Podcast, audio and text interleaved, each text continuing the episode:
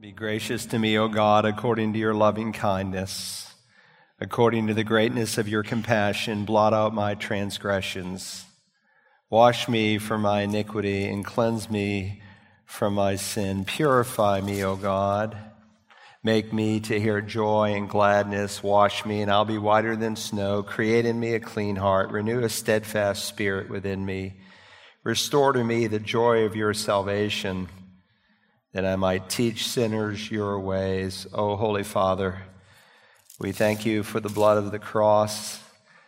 Thank you for the forgiveness that is available for all who will call upon him in faith. And thank you for the cleansing that those who have met you in salvation can continue to experience. Father, you told us that when we approach you, we are to come with clean hearts and clean hands. And we come this morning with a sense of expectancy that the word that we open will be used to renew our minds and to change our lives. Father, we know that we are in the midst of a godless generation where the vast majority of our people on this Lord's Day as Americans won't even be in a house of worship. We have spurned your ways. We have called evil good and good evil. And so may judgment begin with the household of faith. May you restore true saltiness to the true believers. And may our light shine in a way that men might see our good works and bring glory to you, our Father who's in heaven. Thank you that when you save us, you save us to conform us to the image of your Son, and that all things are working together for our good, even the most difficult circumstances of life that he might have first place in everything. So we humble ourselves before you with the psalmist. We tremble at your word. With Samuel, we say, Speak, O Lord. Speak today. Speak to each and every heart. And may we be more than just listeners of the world, word, filing away another sermon. But may we be changed by it. Help me, Father, fill me and anoint me and use me, that all who hear this today and those who will hear this in weeks and maybe even years to come would be edified and challenged. We ask it in Jesus' name. Amen. Take God's word with you this morning, Revelation chapter 19. We are turning a corner in our third section here of the Revelation. John, by the Spirit of God, gave us the divine outline. He said, Write the things which you have seen. That's chapter one.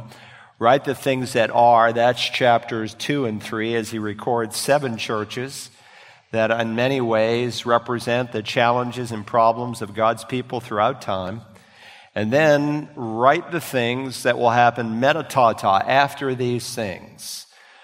Twice over in chapter 4 and verse 1, he says, after these things. You can't miss it. God doesn't want you to miss it. It's the divine outline for the book of Revelation. So we're in the futuristic section of the book. And the future is important to Americans. This year, billions of dollars will be spent trying to understand the future. People will go to palm readers, astrologers, they'll buy books, trying to discern what is going to happen. Certainly, there will be pundits who will come on the news who will pontificate about what is really happening in this country or that. There are scientists who are making predictions of our future. Some say in 50 years we'll all own waterfront property. Of course, the Bible teaches differently in Genesis. It's never going to happen. Don't worry about it. That doesn't mean you shouldn't take care of the creation. You should. But God's word is clear. We studied that earlier in the Revelation if you were here. But we are studying the future because only God knows the future. And He wrote about it ever before it happened. And when he wrote about the future concerning the first coming of Christ, he, bat, he was batting a thousand. Every single prophecy he made, all 333 of them, literally actually came true. There's no other book on the face of the earth that has fulfilled prophecy because there's no other book on the face of the earth that God himself has inspired. Now, I say we're turning a corner here in the 19th chapter because there's a textual bridge here between the tribulation that we've been studying in chapters 4 through 18 and the second coming of Christ to the earth. Now, he will first come to catch up his church. It's what the New Testament calls a mystery. Mysterion is a word that describes something that was once hidden but is now revealed. And there are many truths that were hidden in the Old Testament but are revealed in our day. Paul said the church was a mystery. It was hidden that God was going to use a people beyond the Hebrew people, that he was going to bring the Hebrew and Gentiles together, remove the dividing wall, and make one body of people. It was there in the Old Testament if you looked carefully, but for the most part, it was hidden. The rapture of the church is there by type, but it was hidden. And so Jesus revealed it on the night before he was betrayed. He said, If I go and prepare a place for you, I will come again to receive you to myself, that where I am, you may be also. He is coming back for his church. We will meet him in the air. We call that the rapture. That is a distinctly different event from the second coming, where Jesus will come to the earth and all the promises that God made in the Old Testament, especially as they relate to Israel, will literally be fulfilled. Now, the disciples understood much about the second coming of Messiah, his rule on the earth, where he would rule over the nations of the world. The prophets repeatedly spoke of that.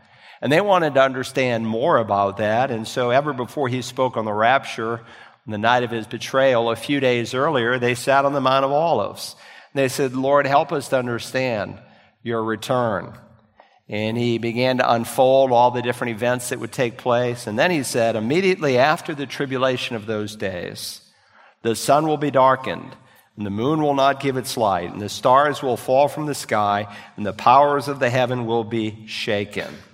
And then later on in this last sermon that he preached, but when the Son of Man comes in his glory and all the angels with him, then he will sit on his glorious throne. He is going to come to the earth and he is going to sit on his throne. That's the capstone event, the second coming of Christ. So, with that said, let's get introduced to this chapter. It's going to take us several weeks to go through it, but I want us today to study just the first six verses. Follow along there in your Bibles. After these things, I heard something like a loud voice of a great multitude in heaven saying, Hallelujah! Salvation and glory and power belong to our God, because his judgments are true and righteous. For he has judged the great harlot who is corrupting the earth with her immorality, and he's avenged the blood of his bondservants on her. And a second time they said, Hallelujah! Her smoke rises up forever and ever. And the 24 elders and the four living creatures fell down and worshiped God who sits on the throne, saying, Amen, Hallelujah. And a voice came from the throne saying, Give praise to our God, all you his bondservants, you who fear him, the small and the great. Then I heard something like the voice of a great multitude, and like the sound of many waters, and like the sound of mighty peals of thunder, saying, Hallelujah, for the Lord our God, the Almighty, reigns. Now, if you've ever been to a high school play, you know that before the curtain rises on the next scene, you can often hear the scuffle of feet, the movement of furniture. You can sometimes peek a little bit underneath the curtain and see people running around, and you know that the stage manager has things in control as he sets the props up for the next scene. Well, right now, we as the church are like an audience. We're peeking underneath the curtain. There are some things that we can see, some things that are yet to be revealed. But we are living in a time in human history where we're seeing the feet scurrying around. If we're not living in the time frame described here in the Revelation, we're certainly living on the very threshold of it.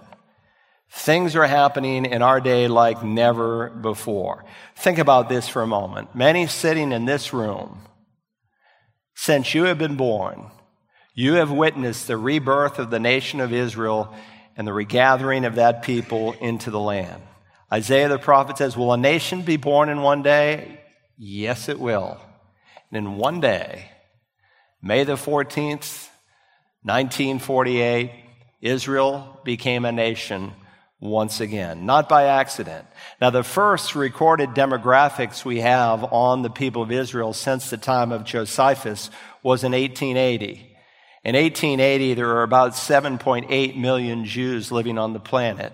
And about 3% or 25,000 of the Jews at that time were in the land. Then, of course, during World War II, Hitler, a satanically inspired man, wanting to annihilate the Jewish people, thinking, I'm sure, much like Satan does, as we'll see in these chapters that will unfold, that somehow if I can rid the world of the Jewish people, then the claim that the Messiah would make to rule over them and give them a kingdom will never happen. How blind the devil was and how blind Hitler was. But nonetheless, he slaughtered over six million Jewish people. But God often uses the wrath of man to praise him. And the Jewish people fled, and they came even in boatloads to the United States, and our government says, You are not welcomed. And many of them went back to Europe, and they were exterminated in the gas chambers. Many of the Jews, even after the Second World War, they were not welcomed back in their own countries. And the properties that their governments had taken would they refused to give them back. And so more and more Jews went to Israel. And God promised that this would happen in the last days, the prophet Ezekiel says. The last days, the latter times refer to that final, time frame before the Messiah comes to rule and reign. Ezekiel, the prophet, wrote in the 11th chapter, Therefore say, Thus says the Lord God, I will gather you from among the peoples and assemble you out of the countries among which you have been scattered, and I will give you the land of Israel. If you go to Israel today, there are over 100 nations of Jewish people that are represented. They have come from over 100 countries across the world. The prophet Zechariah in 480 BC, after the Jewish people had returned from Babylon, wrote of a second scattering and then a final regathering. Listen to these words God said, I will whistle for them to gather them together for I have redeemed them, and they will be as numerous as they were before. When I scatter them among the peoples, they will remember me in far back countries, and they with their children will live and come back. Isaiah the prophet in the 43rd chapter tells us that before the return of Christ, Messiah, to the world to rule and reign, God said, Do not fear, for I am with you. I will bring your offspring from the east, and I will gather you from the west. I will say to the north, give them up, and to the south, do not hold them back. Bring my sons from afar and my daughters from the ends of the earth. And if you know the 11th chapter, he names the countries, and one country today might represent that's named there three countries. But let me give you the fruit of what Isaiah wrote of in Egypt. In 1948, there were 66,000 Jews. Today, there's less than 200. In Iraq, 150,000. Today, less than 10. In Syria, 15,000 Jews. Today, less than 100. Iran, 95,000 Jews. Today, 9,826 as of last year. Yemen, 48,000. Today, less than 50. Lebanon, 20,000. Today, less than 100. Algeria, 140,000. Today, less than 100. Morocco, 265,000. Today, less than 2,000. Tunisia, 105,000. Today, under 1,000. Libya, 38,000. Today, zero. Ethiopia, 50,000. Today, under 8,000. It's amazing. God is doing just what He said. He is gathering the Hebrew people from across the world.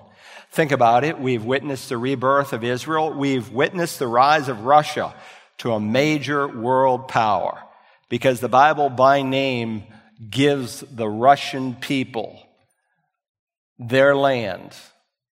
God names them in the prophet Ezekiel in the war of Gog and Magog that they are going to attack the people of Israel. And it's not by accident that even the current president of Russia does everything it seems in his power to despise and go against the Jewish people. And like this jigsaw puzzle, the pieces are coming together. And right now, while the curtain is closed and we cannot see all the details, we can catch glimpses here and there. And we know that the director of heaven is in absolute control and that he is indeed unfolding his plan.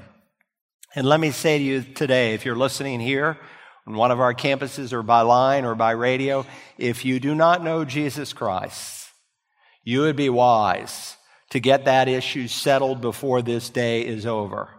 There is no such thing as neutrality with the Lord Jesus.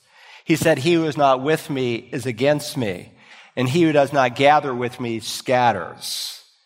If you're not for Jesus and you love him such that you are gathering for his kingdom, you can't say, Well, I'm just neutral.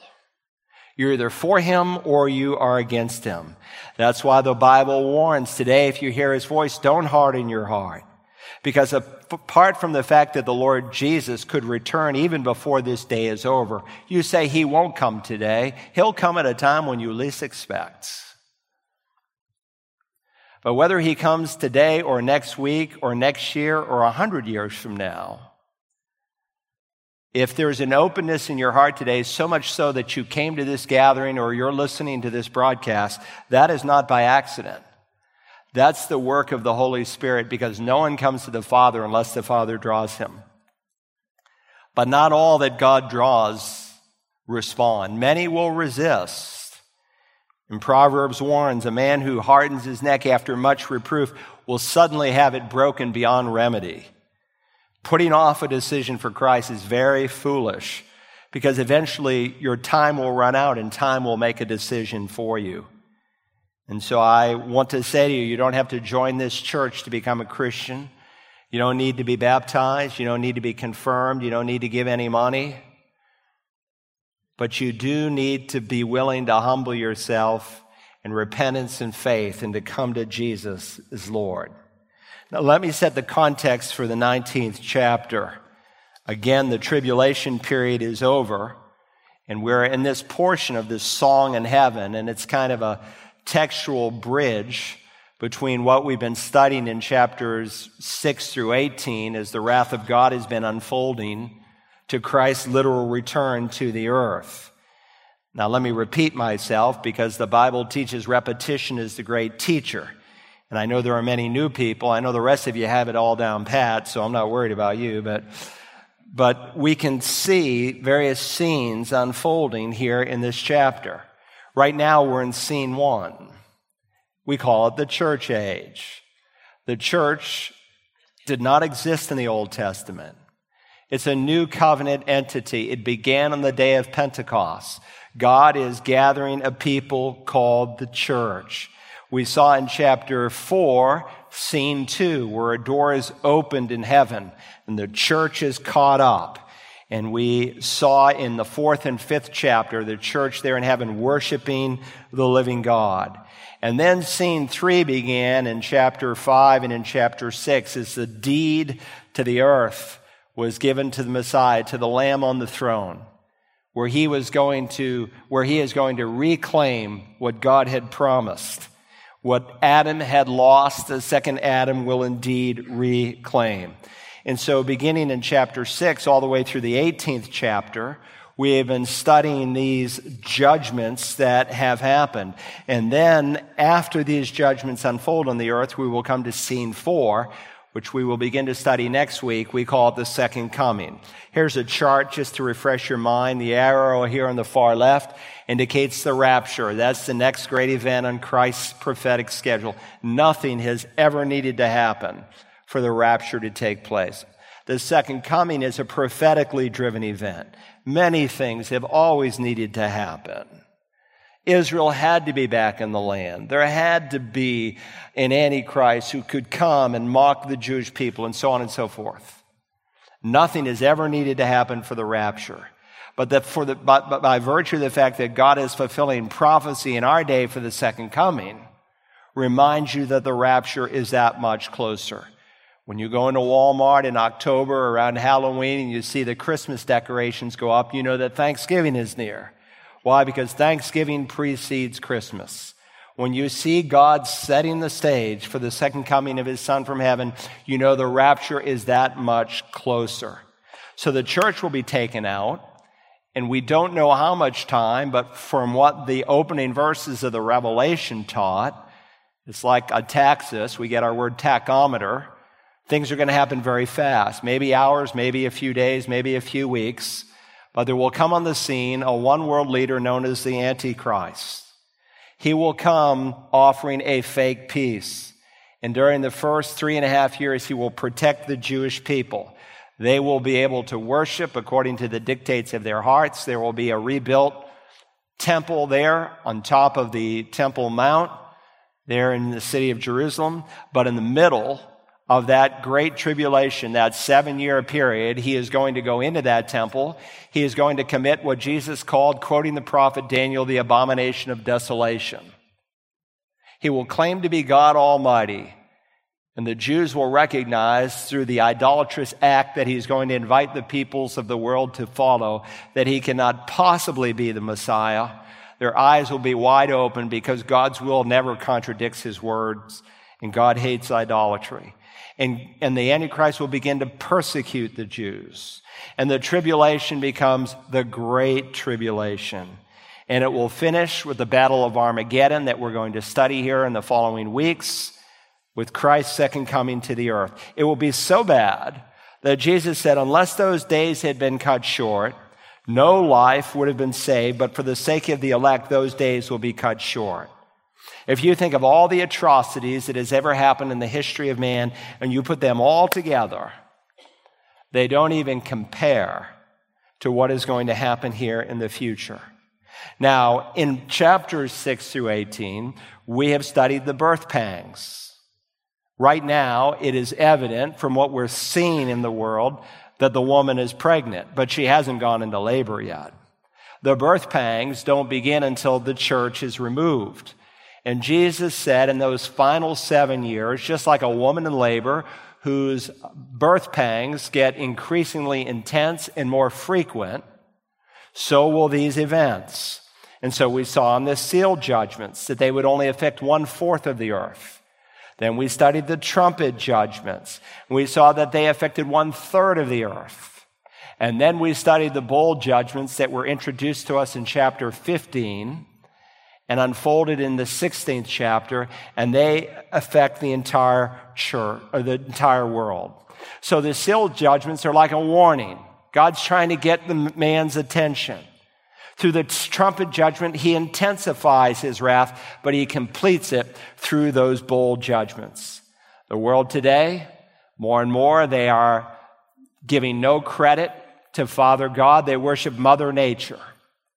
We are seeing in America, Romans 1, and not just in America, it's happening in a multiplicity of countries across the planet.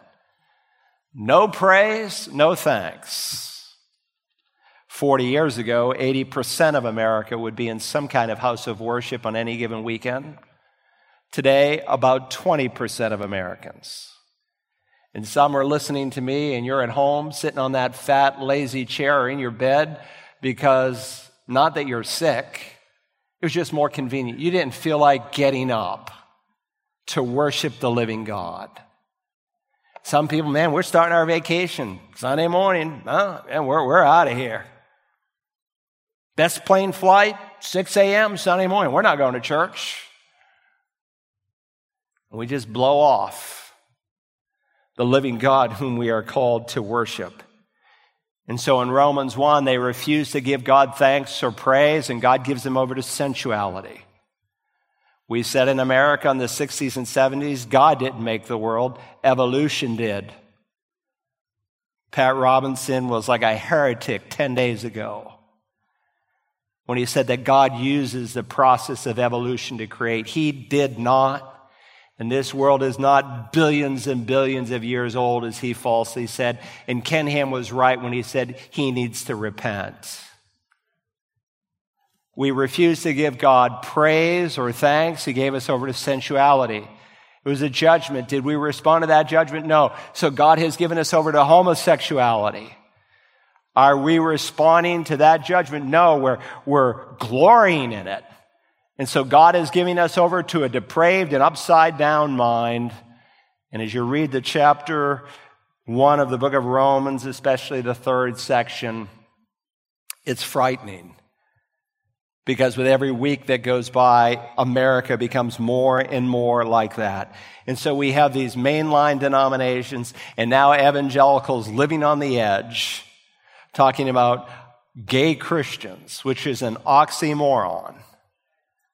And we're calling what God says evil right. But you see, when a heterosexual society is immoral, then they are quick to endorse other forms of immorality. So let's not just dump on the homosexuals. Many heterosexuals are living wicked, unjust lives with multiple partners.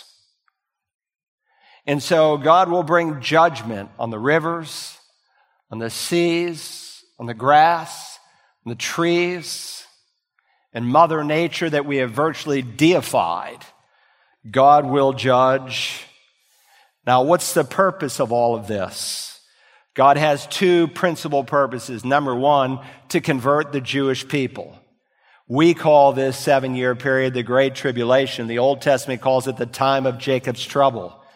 And we've seen all the way through Revelation that this is a very, very Jewish book. And the Bible teaches not only the regathering of Israel, that's the first step. We're seeing that. But then after the church is removed, we're going to see the conversion. Jewish people are going to be converted. The prophet Isaiah, Daniel, Amos, Zechariah, they all affirm that truth. Now understand the fact that one of the ongoing proofs that you cannot spiritualize the prophecies that is found in the book of Revelation. And there are some Bible teachers whom I love and they love Christ, but they say that the church is the new Israel. They teach replacement theology and all that nonsense. You cannot spiritualize the book. And one of the ways that we know you cannot is just by fact that the Jewish people exist. From the time Father Abraham in Genesis 15, Genesis 12, reaffirmed in Genesis 15, said again in Genesis 17, that God would set a covenant with the Jewish people that was unconditional in nature, that could not be broken. From the time that God said that, the Jewish people have continued. Now, last winter, we saw the Winter Olympics. You know, all these countries came in with their flags. You know what? There was no Hittite flag. Did you notice that? There were no Girgashites or Jebusites or Hivites or Amorites or Canaanites or Perizzites or mosquito bites or anybody else you can think of. Neither did the Philistines practice the long jump. But the Jewish people are still here. Think about it. All those other nations have been assimilated into other cultures. But the only country in the world that bears its same name, that speaks the same language, that upholds the same faith, that inhabits the same land as it did 3,000 years ago is Israel. In 1897, Theodore Herzl held the Zionist conference, encouraging the Jewish people to go back to the land. How is it that for nearly 2,000 years, these people who, Gentile nation after another, and there's a growing anti Semitic movement in this country that is disgusting. And as I've been speaking to some of our college students coming back from Clemson and USC, they are telling me of the anti Semitism, even here in the great state of South Carolina. How is it that the dream has been kept alive? How is it that these Jewish people continue to exist? Such a small nation, no bigger than Delaware, only about 12 and a half million Jews on the planet, yet they are front and center in the daily news. Only by the hand of God Almighty. And God has kept the dream alive through the practices that He gave the Jewish people to do. There's festivals and holidays that they celebrate year after year, generation after generation every year on the ninth day of Av that commemorates the destruction of the first temple and the destruction of the second temple that also happened on the exact same date. The Jewish people fast around the world. Every year when they have their Passover Seder, even some of the Jews that are not that orthodox, they sing a song next year in Jerusalem. There are dozens, if not hundreds, of Jewish practices and traditions that God has used to cement them together as a people. And during this seven year period, right now, the church, largely Gentile, is preaching the gospel to the world.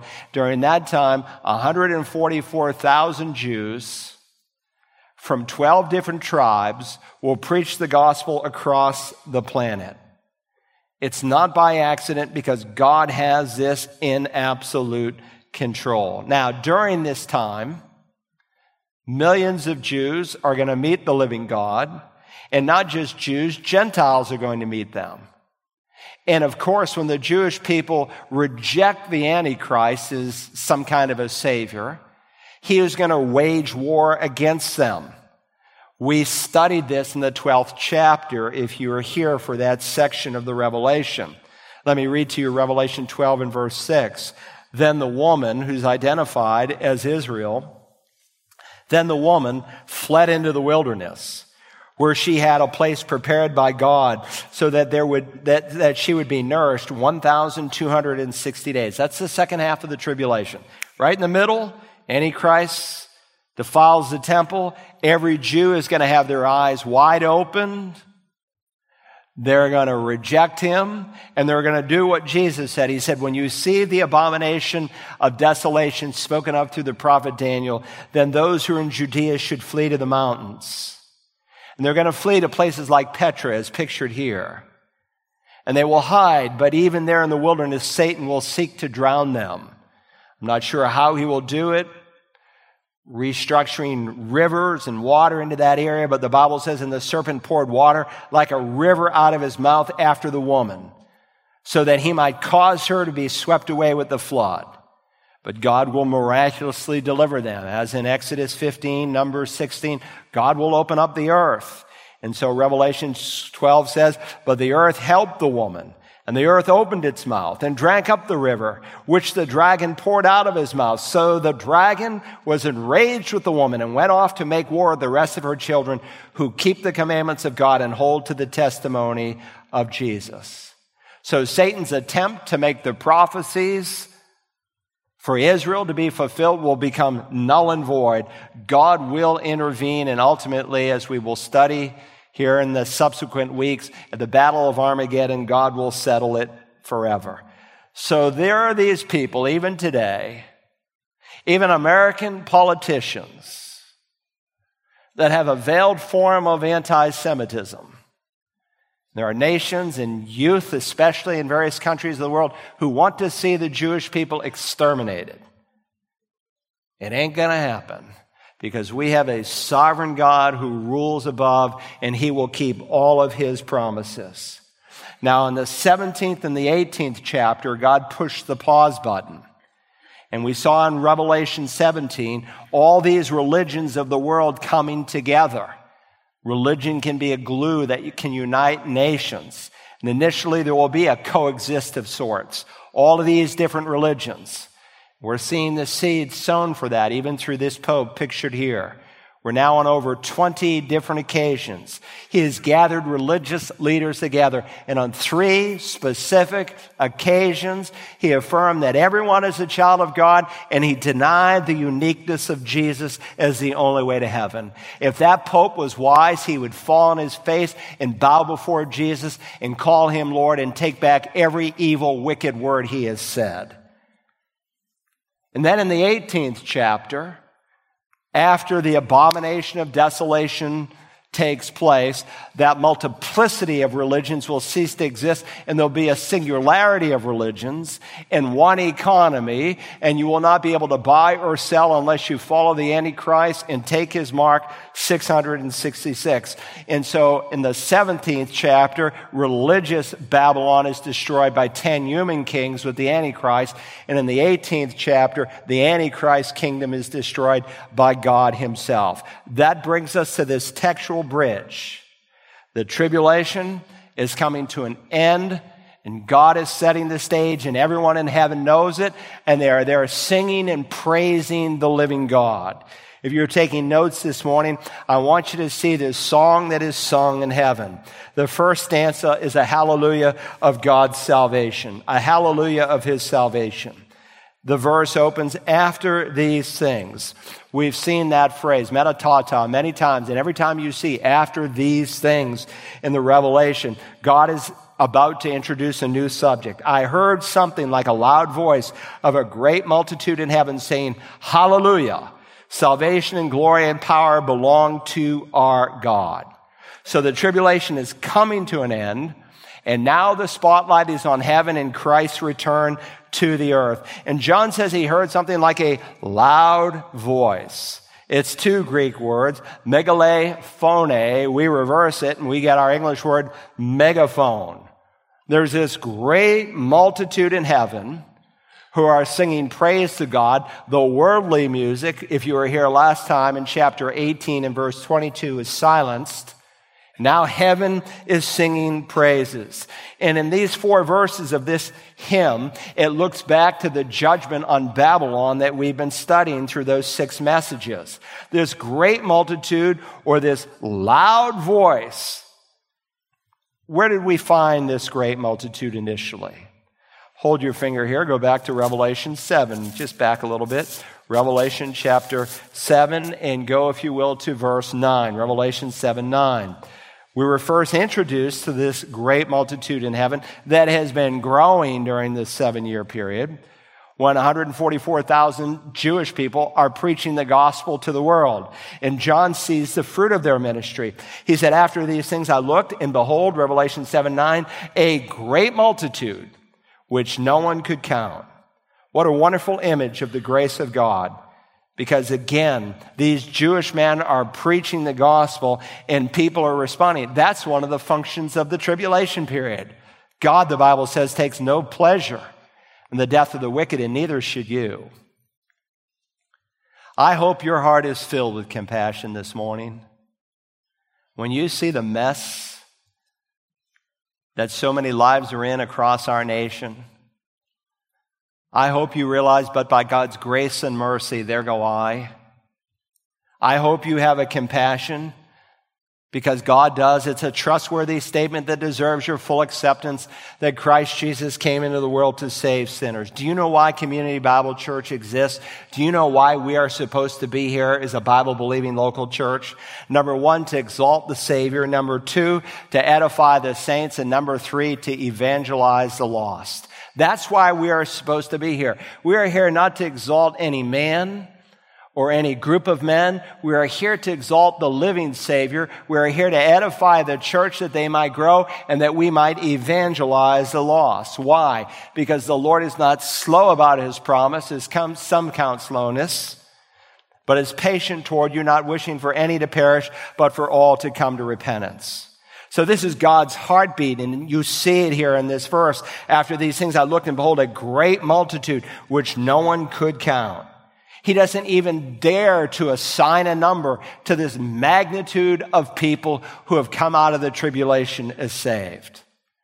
Now, as we've studied and we've let scripture interpret scripture, people who are in churches like this, who have heard the gospel in clarity and power before the rapture, will not be saved after the rapture. Second Thessalonians 2 is crystal clear on that.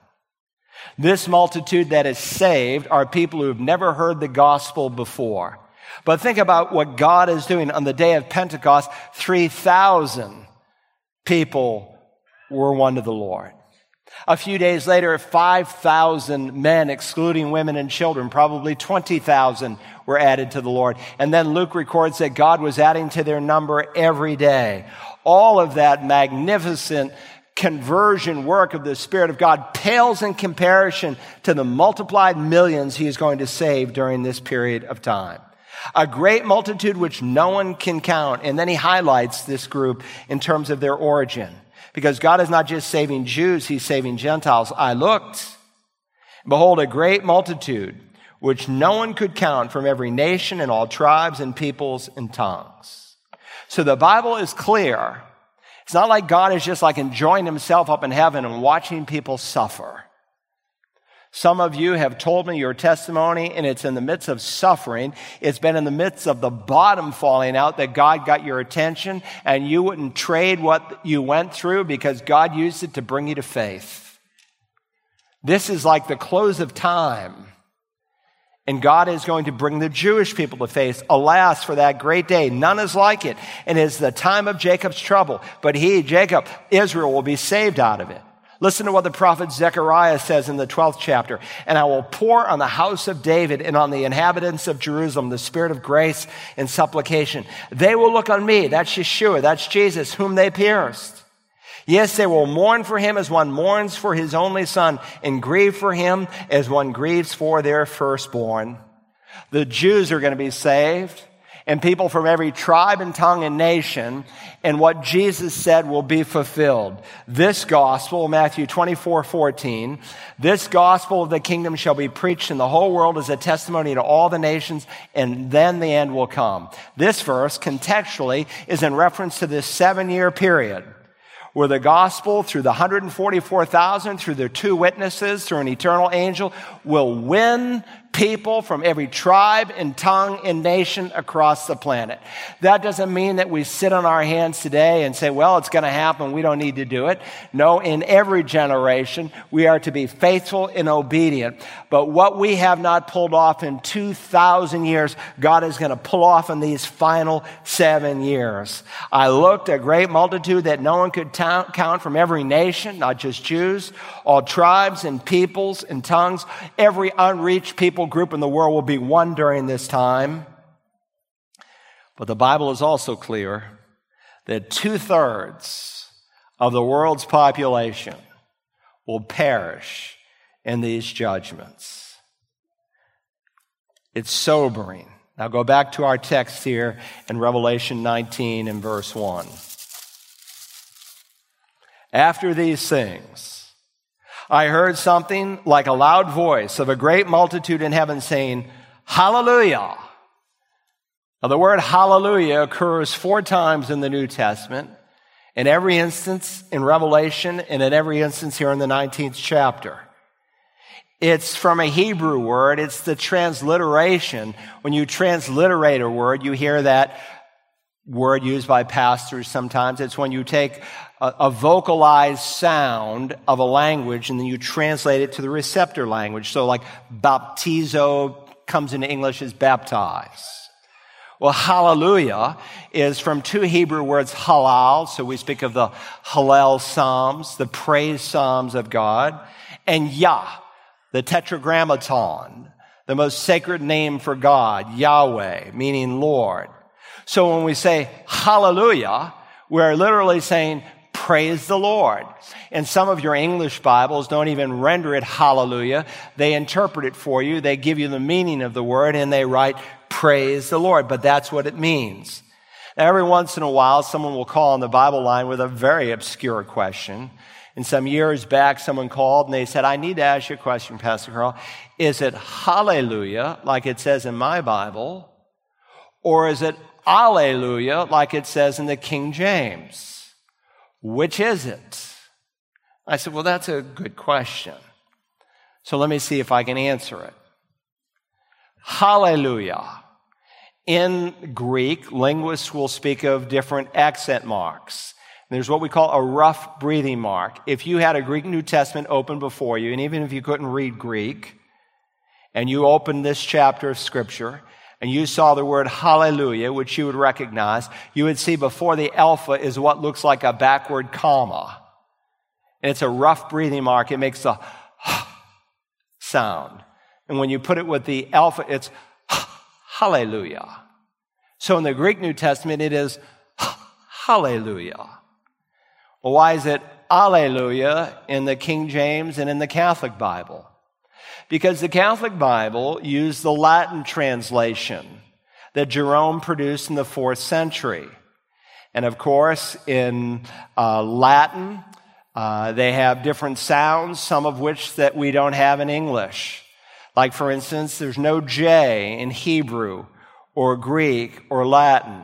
So there, the King James drops the J.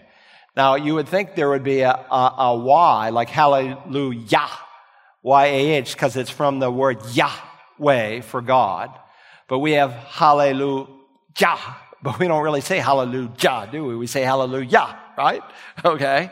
But uh, nonetheless, um, also in Latin, there they drop the H. Um, there's no J, and so it becomes Alleluia. There's no H in Latin. So it's Alleluia. So in the British Isles, where the King James came from, their origins was Roman Catholic. And so they largely use the Latin Bible, among other things, in the translation of the King James. And so they said, Alleluia. So I just want to answer your question. I don't know that anyone's asking it, but you know, still, there's a difference between alleluia and hallelujah. What's the difference? It means the same thing. You can say either one that you want. But in the Greek New Testament, it is hallelujah, all right? Now, after these things, I heard something like a loud voice of a great multitude in heaven saying, hallelujah. Say that, hallelujah. You know, I go to India and they love to shout, hallelujah, right? Sham, can you shout it back there? Hallelujah. Amen. See, and they, literally, you go to India and there's thousands of people. They say, hallelujah. They love to say that word. I love them for that. That's beautiful. So here we are. They're in heaven saying, hallelujah. Salvation and glory and power belong to our God. Now, the word hallelujah appears 25 times in the Old Testament, in every instance in the Psalms, and again, just four times in the New Testament, in every instance in this chapter. And I want you to see what they're praising God for. They cry out, salvation and glory and power belong to our God. Listen, when we get to heaven, we're going to praise God for all that He has done. And so in Revelation chapters 4 and 5, we saw the church in heaven worshiping and giving God praise for the cross, for the blood, and for the empty tomb. And if that's all we had to praise God for, we'd have enough to shout. But here they're praising God for another dimension of his character and what he has done. Look at it. Hallelujah. Salvation and glory and power belong to our God because his judgments are true and righteous. For he has judged the great harlot who is corrupting the earth with her immorality, and he's avenged the blood of his bondservants on her. So in this first stanza, they're praising God because he's judged the great harlot. Now, you remember who the great harlot is, right? Babylon. Economic Babylon, religious Babylon. Two chapters. God has dealt with it. And he destroys them both in the end. So they're praising God because, one, he has judged the great harlot. Why has he judged them? because they corrupted the earth with her immorality. They took God's moral standard and they reversed it. Just like the Speaker of the House last week was speaking against pastors like Carl Broggi because we're saying homosexuality is sin. And so they passed a bill. Thank God there's not enough people in the Senate to pass it. But in the House, they passed a bill called the Equality Act. God help us if that's ever passed in the Senate because then homosexual people will have the full status of a minority person. If I were a minority person, an African American or something, I would come out of my seat that they would take some moral perversion and put that on the same level of what men like Martin Luther King fought for in terms of equal rights. It is a gross perversion. But I'll tell you, if it is passed, look out. You're going to see persecution come on the church of the living God like we've never seen before in America.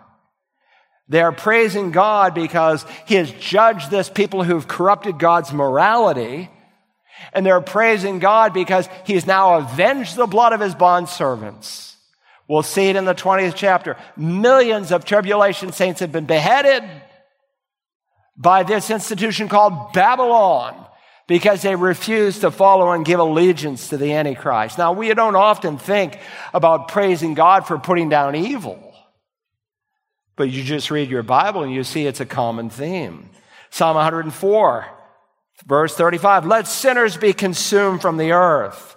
Let the wicked be no more. Bless the Lord, O my soul. Hallelujah. Praise the Lord. This kind of praise of God's righteous judgment on sinners is found many times in scripture. The Psalms often praise God for putting down evil because when they praise God for putting down evil, they're praising Him that He is a holy God, that He is a just God. Salvation and glory and power. It's actually articular. It's the salvation, the glory, doxa. We got our word doxology from it. God's moral glory is being seen. God's deliverance, Here, the word salvation is not as the way we often use it, but sometimes it's used in the Bible of God delivering someone from danger. God has delivered his people from the persecution of Babylon. His glory, his moral glory is being seen in his power, the power. Dunamis, we got our word dynamite from it. And again, it's very clear that they're praising God as he executes his judgment because the very first word in verse 2 is because. We're praising you, God, because his judgments are true and righteous. For he has judged the great harlot who is corrupting the earth with her immorality, and he has avenged the blood of his bondservants on her. They're praising God not simply for the deliverance that he has given them, but because of his justice that has been expressed. Now put out in the margin there, would you, Psalm 19.9. Psalm 19.9. If you have the New American Standard, you will notice that there's a change in typeset, right? And that tells you right off as it is in 99.9% of the cases, that this is an Old Testament quote. And he's quoting Psalm 19. Most of us know how this psalm opens. King David begins with general revelation for the choir director, a psalm of David, that's actually verse one in the Hebrew Bible and in many languages of the world. And then verse two is what we have as our verse one. But that little inscription on the front of the psalm is inspired by the Spirit of God. The only thing that's not inspired is the chapter title. And so the NAS may have one chapter title and the NIV and the ESV a different one. And the verse opens, the heavens are telling of the glory of God and their expanse is declaring the work of his hands. And then he moves from that general revelation, that information that God has revealed to all men everywhere, wherever they live on the planet, which is why Paul says no one can say they're atheistic because God's fingerprints are all over his creation. But then he goes to specific revelation, that revelation that God has given through his written word. The law of the Lord is perfect restoring the soul. The testimony of the Lord is sure, making wise the simple. The precepts of the Lord are right, rejoicing the heart. The commandment of the Lord is pure, enlightening the eyes. And then the verse that John quotes is the next verse in that psalm. The fear of the Lord is clear, clean, enduring forever. The judgments of the Lord are true. They are righteous altogether. God's judgments are true. They are righteous. And that's what he's quoting here because his judgments are true and righteous. And so these saints in heaven, the church has been raptured and they have been greeted by multiplied millions who have been slaughtered by the Antichrist in a Christ hating world. And God is now vindicating his people. And so God has judged the great harlot the capital of the Antichrist, Babylon, who is corrupting the earth with her immorality, and he's avenged the blood of his bondservants. You will notice also, again, a second set of caps. Right out in the margin, Deuteronomy 32, 43.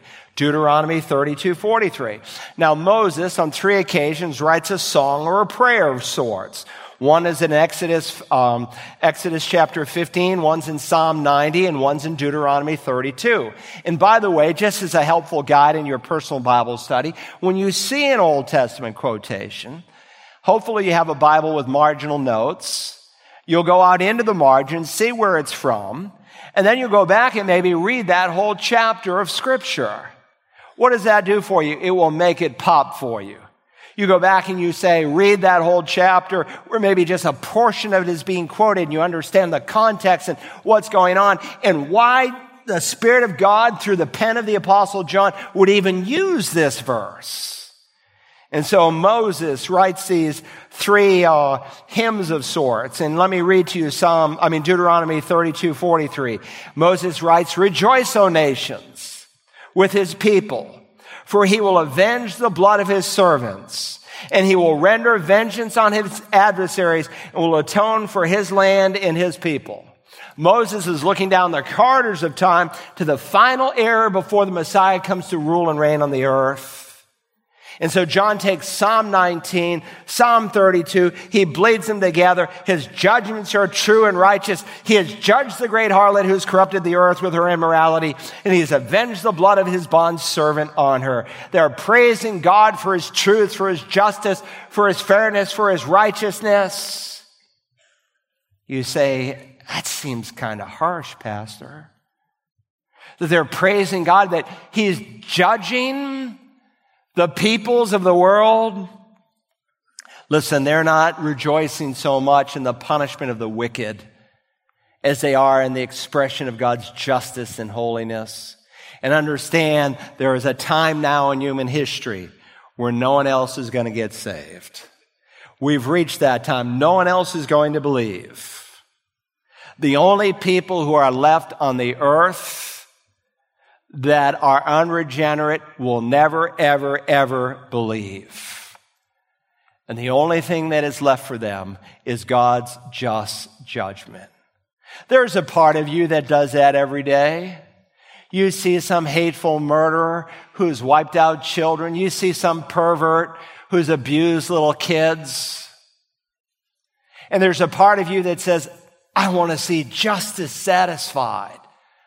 Why do you think that way? Because God wrote his law into your heart and his law is an expression of his character. Romans 2:15. Well, we are at a point in human history where all these lost people, all they are going to do is reject God's Messiah, and God's people in heaven are praising Him because now His justice is going to fall. That's hymn number one, stanza number one. Stanza number two, the hallelujah of God's sentence. We read now in verse three. And a second time they said, Hallelujah! Her smoke rises up forever and ever. Now, this is not simply the second verse, the same as the first, a little bit louder and a little bit worse. No, there's a heightened reason for their praise. There's a finality now to God's judgment. Her smoke, her who, her Babylon who has led the way in persecuting the saints of God and propagating wickedness and immorality. The great harlot has been judged. And notice again, he's quoting an Old Testament prophet. Put out in the margin, Isaiah 34, 10. Her smoke rises up forever and ever. Now, the fact that the smoke of Babylon literally rose up as God burned the place into oblivion like he did Sodom and Gomorrah, it's obviously going to expire. In fact, the whole earth is going to expire. When we come to the 21st chapter, God's going to burn the whole planet with fire, create a new heaven and a new earth, which, by the way, is a real problem for the old earth people who say we've been here for billions of years.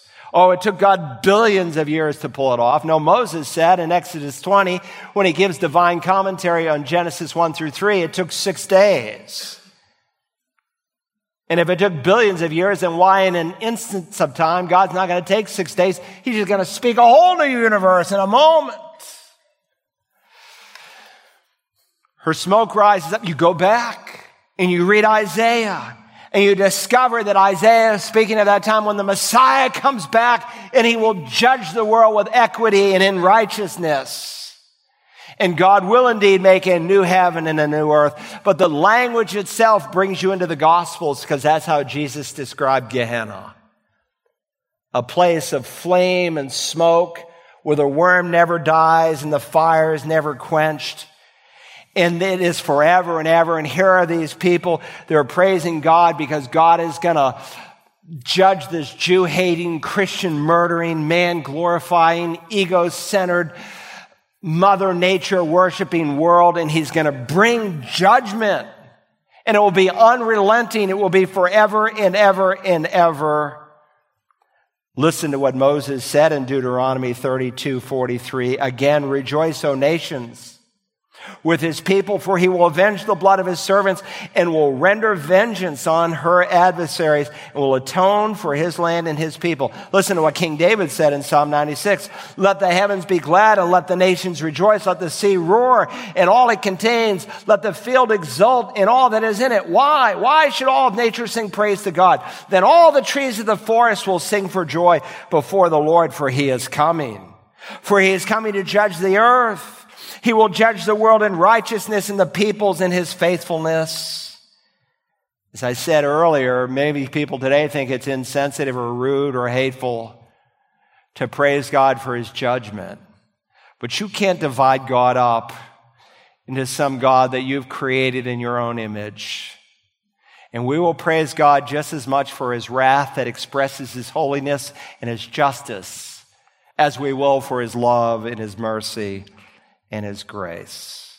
That brings us to stanza three. We're almost done. The hallelujah of God's sovereignty. Stanza one is the hallelujah of his salvation. Stanza two, the hallelujah of his sentence. Now, the hallelujah of God's sovereignty. Verse four. And the 24 elders and the four living creatures fell down and worshiped God who sits on the throne saying, Amen. Hallelujah. Remember the 24 elders? We were first introduced to them in chapter 4. They have appeared six times in the Revelation. In chapter 4, when the door is opened and the church is brought into heaven, around the throne were 24 thrones. And upon the thrones I saw 24 elders sitting clothed in white garments and golden crowns on their heads. Now, again, there are Christians in America who teach replacement theology that God's done with the Jew.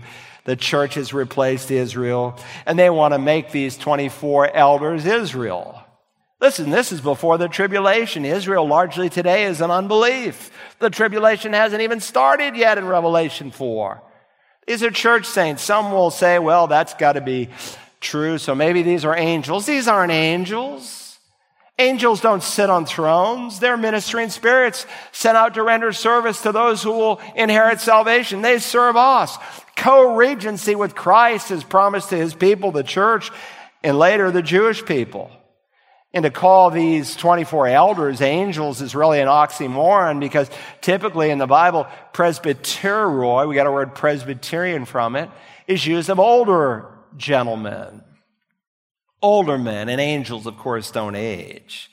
Not to mention, while angels can appear in white throughout the Revelation, those appearing in white are those who've been robed in the righteousness of the Lord Jesus. And the only ones who will wear crowns in heaven will not be angels.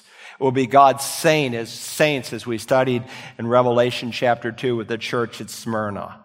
24 elders. Why does he have 24? It's a representative number that appears six times here in the Revelation. And it's a representative number in Scripture for a large group. We studied this when we were back in chapter 4. I know it was a long time ago. But if you remember 1 Chronicles 24, there's 24 divisions in the Old Testament priesthood, and they represent thousands of priests. In First Chronicles 25, we saw there was 25 divisions of singers in the temple of these choirs, and they represent thousands of choir members. And these 24 elders, they can't represent angels because angels serve. They don't reign. They don't sit on thrones. It's not Israel because they're going to come to faith. This is the church in heaven. They have been raptured before the wrath of the Lamb begins. And when we come to the 20th chapter, for those Christians who teach, we'll be here for the tribulation, I will show you how that is an absolute impossible view to take. God's word will be so clear to you. Hallelujah! Praise God. They're excited. I heard about a lady. She was in a church, you know, God's frozen chosen. I mean, it was a dead church. And she got saved late in life. She got saved through a Billy Graham crusade. And she started going to the church, and every once in a while, the pastor would actually read a Bible verse, and she'd say, Hallelujah! And people would kind of look at her. No one had ever done that in the church before. And he preached a little bit, Hallelujah! And finally, a couple of the ushers said, Ma'am, you, you, you got to be a little quieter here. I know you've been a member here for 50 years, but you've never done this before. What's happened to you? I got religion. I got saved. Well, finally, she kept shouting, and four ushers started to carry her out. And she kept saying, Hallelujah. He said, Why are you saying hallelujah now? We're taking you out of this place. She said, When Jesus came into Jerusalem, he came in on one donkey. I'm leaving by four donkeys.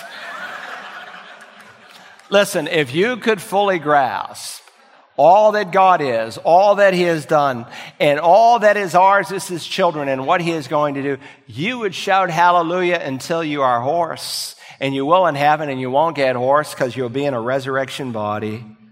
Listen, every time we meet these 24 elders, they are praising the living God, and they're praising Him again with the four living creatures The old King James says the four beasts. The new King James properly says the four living creatures, because this is not some heinous, hideous creature, even like the Antichrist. Four living Zoa. These are four living creatures, and we've studied them, and we looked at the prophet Ezekiel, that these are the cherubim of God that lead uh, in the worship of God's people.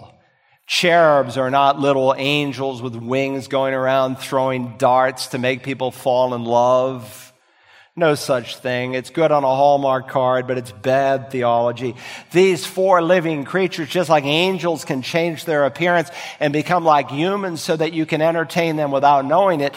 These four living creatures can change their appearance and they are so thrilled and so excited and so glad that they did not listen to Satan, and their career has been one of praising the living God. The 24 elders and the four living creatures, they fell down and worshiped God, who sits on the throne, and they say, Amen. Hallelujah. The throne, we've seen that all the way through the Revelation. And it's used to emphasize God's dignity, God's sovereign rule, that He is above all, that He, in His magnificence and all of His glory and power, will someday literally bring that power to earth. And what saints have prayed for 2,000 years, Lord, your will be done literally on earth as it is in heaven, will actually come true. Korah wrote in Psalm 47, God reigns over the nations. God sits on his holy throne. King David said in Psalm 103, the Lord has established his throne in the heavens and his sovereignty rules over all. In one day, as Philippians 2 indicates, all of creation will acknowledge that. And here they are. They fall down on their faces and they say, Amen. Hallelujah. Now, there's only one place in Scripture where those two words are dovetailed like that, other than this verse. And it's Psalm 106, 48. There we read, Blessed be the Lord, the God of Israel, from everlasting, even to everlasting. And let all the people say, Amen. And it's the word hallelujah, translated here, praise the Lord. The LEB Bible says, Amen, praise Yah. Again, it's the word for hallelujah. Now, amen, that's a word you need to know. We use it a lot in Christendom today. And the word generally means to signify agreement with something or something you give approval with. But it's not always used that way. It's usually used that way when it's found, say, at the end of a verse or the end of a prayer. But very often, though it doesn't come out in our English Bibles, but some of you are using languages this morning from your native tongue. And the first two words sometimes at a verse when Jesus said, like, truly, truly, I say to you, unless one is born again, he will not enter the kingdom of God. Actually, the Bible says, amen, amen, I say to you. And there the word amen comes out in the front of a verse. And when you see the word truly, truly, or verily, verily in the Old King James, or literally amen, amen, God is affirming not only is the speaker saying what is true, the speaker is saying it with absolute authority. And by the way, every time Jesus says amen, amen, truly, truly, you ought to listen because he is the omniscient God and so at the beginning of the verse, it's an affirmation of truth by someone who can speak it as true, for Jesus is the truth. And at the end of a verse or a prayer, and sometimes we want to double our agreement, we say amen and amen. Here are these people in heaven, falling on their face, saying amen, hallelujah. Those are two good words. I had a woman here 25 years ago. We had just moved into our first building. And she seemed like every four words she said, Amen. And I think if I said the devil is a great person, she would have said amen. It was one of those kind of thoughtless things, just amen, amen, amen, amen. And it wasn't. Finally, I said to one of the ushers, you know, you need to tone this down just a little bit because it's distracting. But sometimes your heart is just so overfilled, you need to say amen. And that's okay.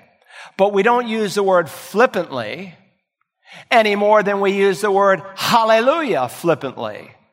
because we don't take God's name in vain. We just don't say, praise the Lord, and not really think of it carefully. But understand, here in heaven, they're saying, Amen, Hallelujah. Why don't we try that? I'll say Amen, you say Hallelujah. Amen. That's the language of heaven, and we're going to be there someday. Finally, there's the Hallelujah of God's supremacy. In case you're a little reluctant to offer praise, let me remind you here in verse 5 an angel commands it, and a voice came from the throne room. And this voice is not God the Father or God the Son speaking, because this voice says, Give praise to our God. And all you, his bondservants, you who fear him, the small and the great. He's addressing believers who are in heaven. God's slaves, God's bondservants, those who fear him, because that's what true believers do. Then I heard, verse 6, something like the voice of a great multitude, like the sound of many waters, and like the sound of mighty peals of thunder, saying, Hallelujah! For the Lord our God, the Almighty, reigns. This is the fourth hallelujah. And John tells us it sounds like a great multitude. I was walking with one of my sons up to the stadium in Columbia years ago, and all of a sudden this explosive noise came out of the stadium.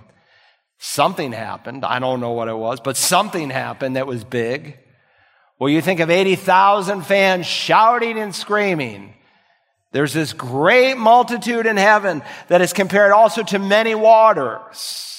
I remember as a young boy, my dad taking me on that little boat by the falls of Niagara and those mighty waters just thundering down over the top of those falls like mighty peals of thunder. And they are saying, hallelujah, for the Lord our God, the Almighty reigns. This speaks of God's supremacy, that he is victorious, that he is ruling, that he is omnipotent. He is reigning today in heaven, but someday his reign is going to come to the earth. And even at the birth of the Messiah, when he leaves heaven and he's incarnated in human flesh, the angel Gabriel says to Mary, This little baby you're going to have, he'll be great. And he'll be called the Son of the Most High. And the Lord God will give him the throne of his father David, and he will reign over the house of Jacob forever, and his kingdom will have no end. And the beginning of that fulfillment is about to happen. We'll study it next week. And all the recipients of heaven are so excited. It's explosive. Hallelujah for the Lord our God, the Almighty reigns. Are you ready for this date? Do you know the living God? Have you met him in a personal way? You must be born again. Verily, verily, truly, truly, amen, amen, I say to you, you must be born again to enter the kingdom of God. There's no neutrality in Christ's kingdom. He who is not with me scatters. He who does not gather, he's against me. Today, if you hear his voice, the Bible warns, don't harden your heart. You can keep saying no to God and you will come to a point where you will say a final no and you will never, ever, ever again be able to say yes. And that's why there's a sense of urgency. And that's why there is to be a sense of obedience on the part of the people of God to share the message. Father, thank you for this portion of Scripture as we are about to study the return of your Son from heaven to the earth. Thank you that every single prophecy concerning his first coming you literally actually fulfilled. And thank you that every prophecy for his second coming you will fulfill, and you are even fulfilling in our day with Israel. We bless you for the integrity of your word. With the psalmist, we say it is righteous and is true. So help us to heed it, help us to feed upon it, help us to meditate on your holy word like newborn babes, that we might grow in respect to our salvation as we long for the pure milk of the word. Help us in this new week to care for the souls around us.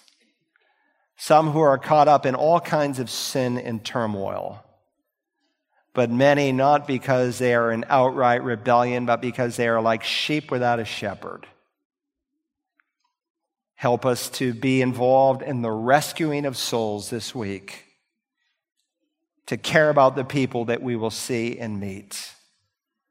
And help, Father, someone today who has never called upon Jesus' name in faith. Thank you that Christ Jesus came into the world to save sinners. Thank you that your word says he received sinful men but helps someone to know that they can never do enough to earn heaven. Your word says it is the gift of God, not by works, so that no one can brag. Thank you, Lord Jesus, with your own precious blood. You purchased the gift of eternal life for us. Help someone today in repentance and faith to come to Jesus. Help someone today, Father, to say, Lord Jesus, save me, forgive me, and change me. And we ask it, Father, in Jesus' name. Amen.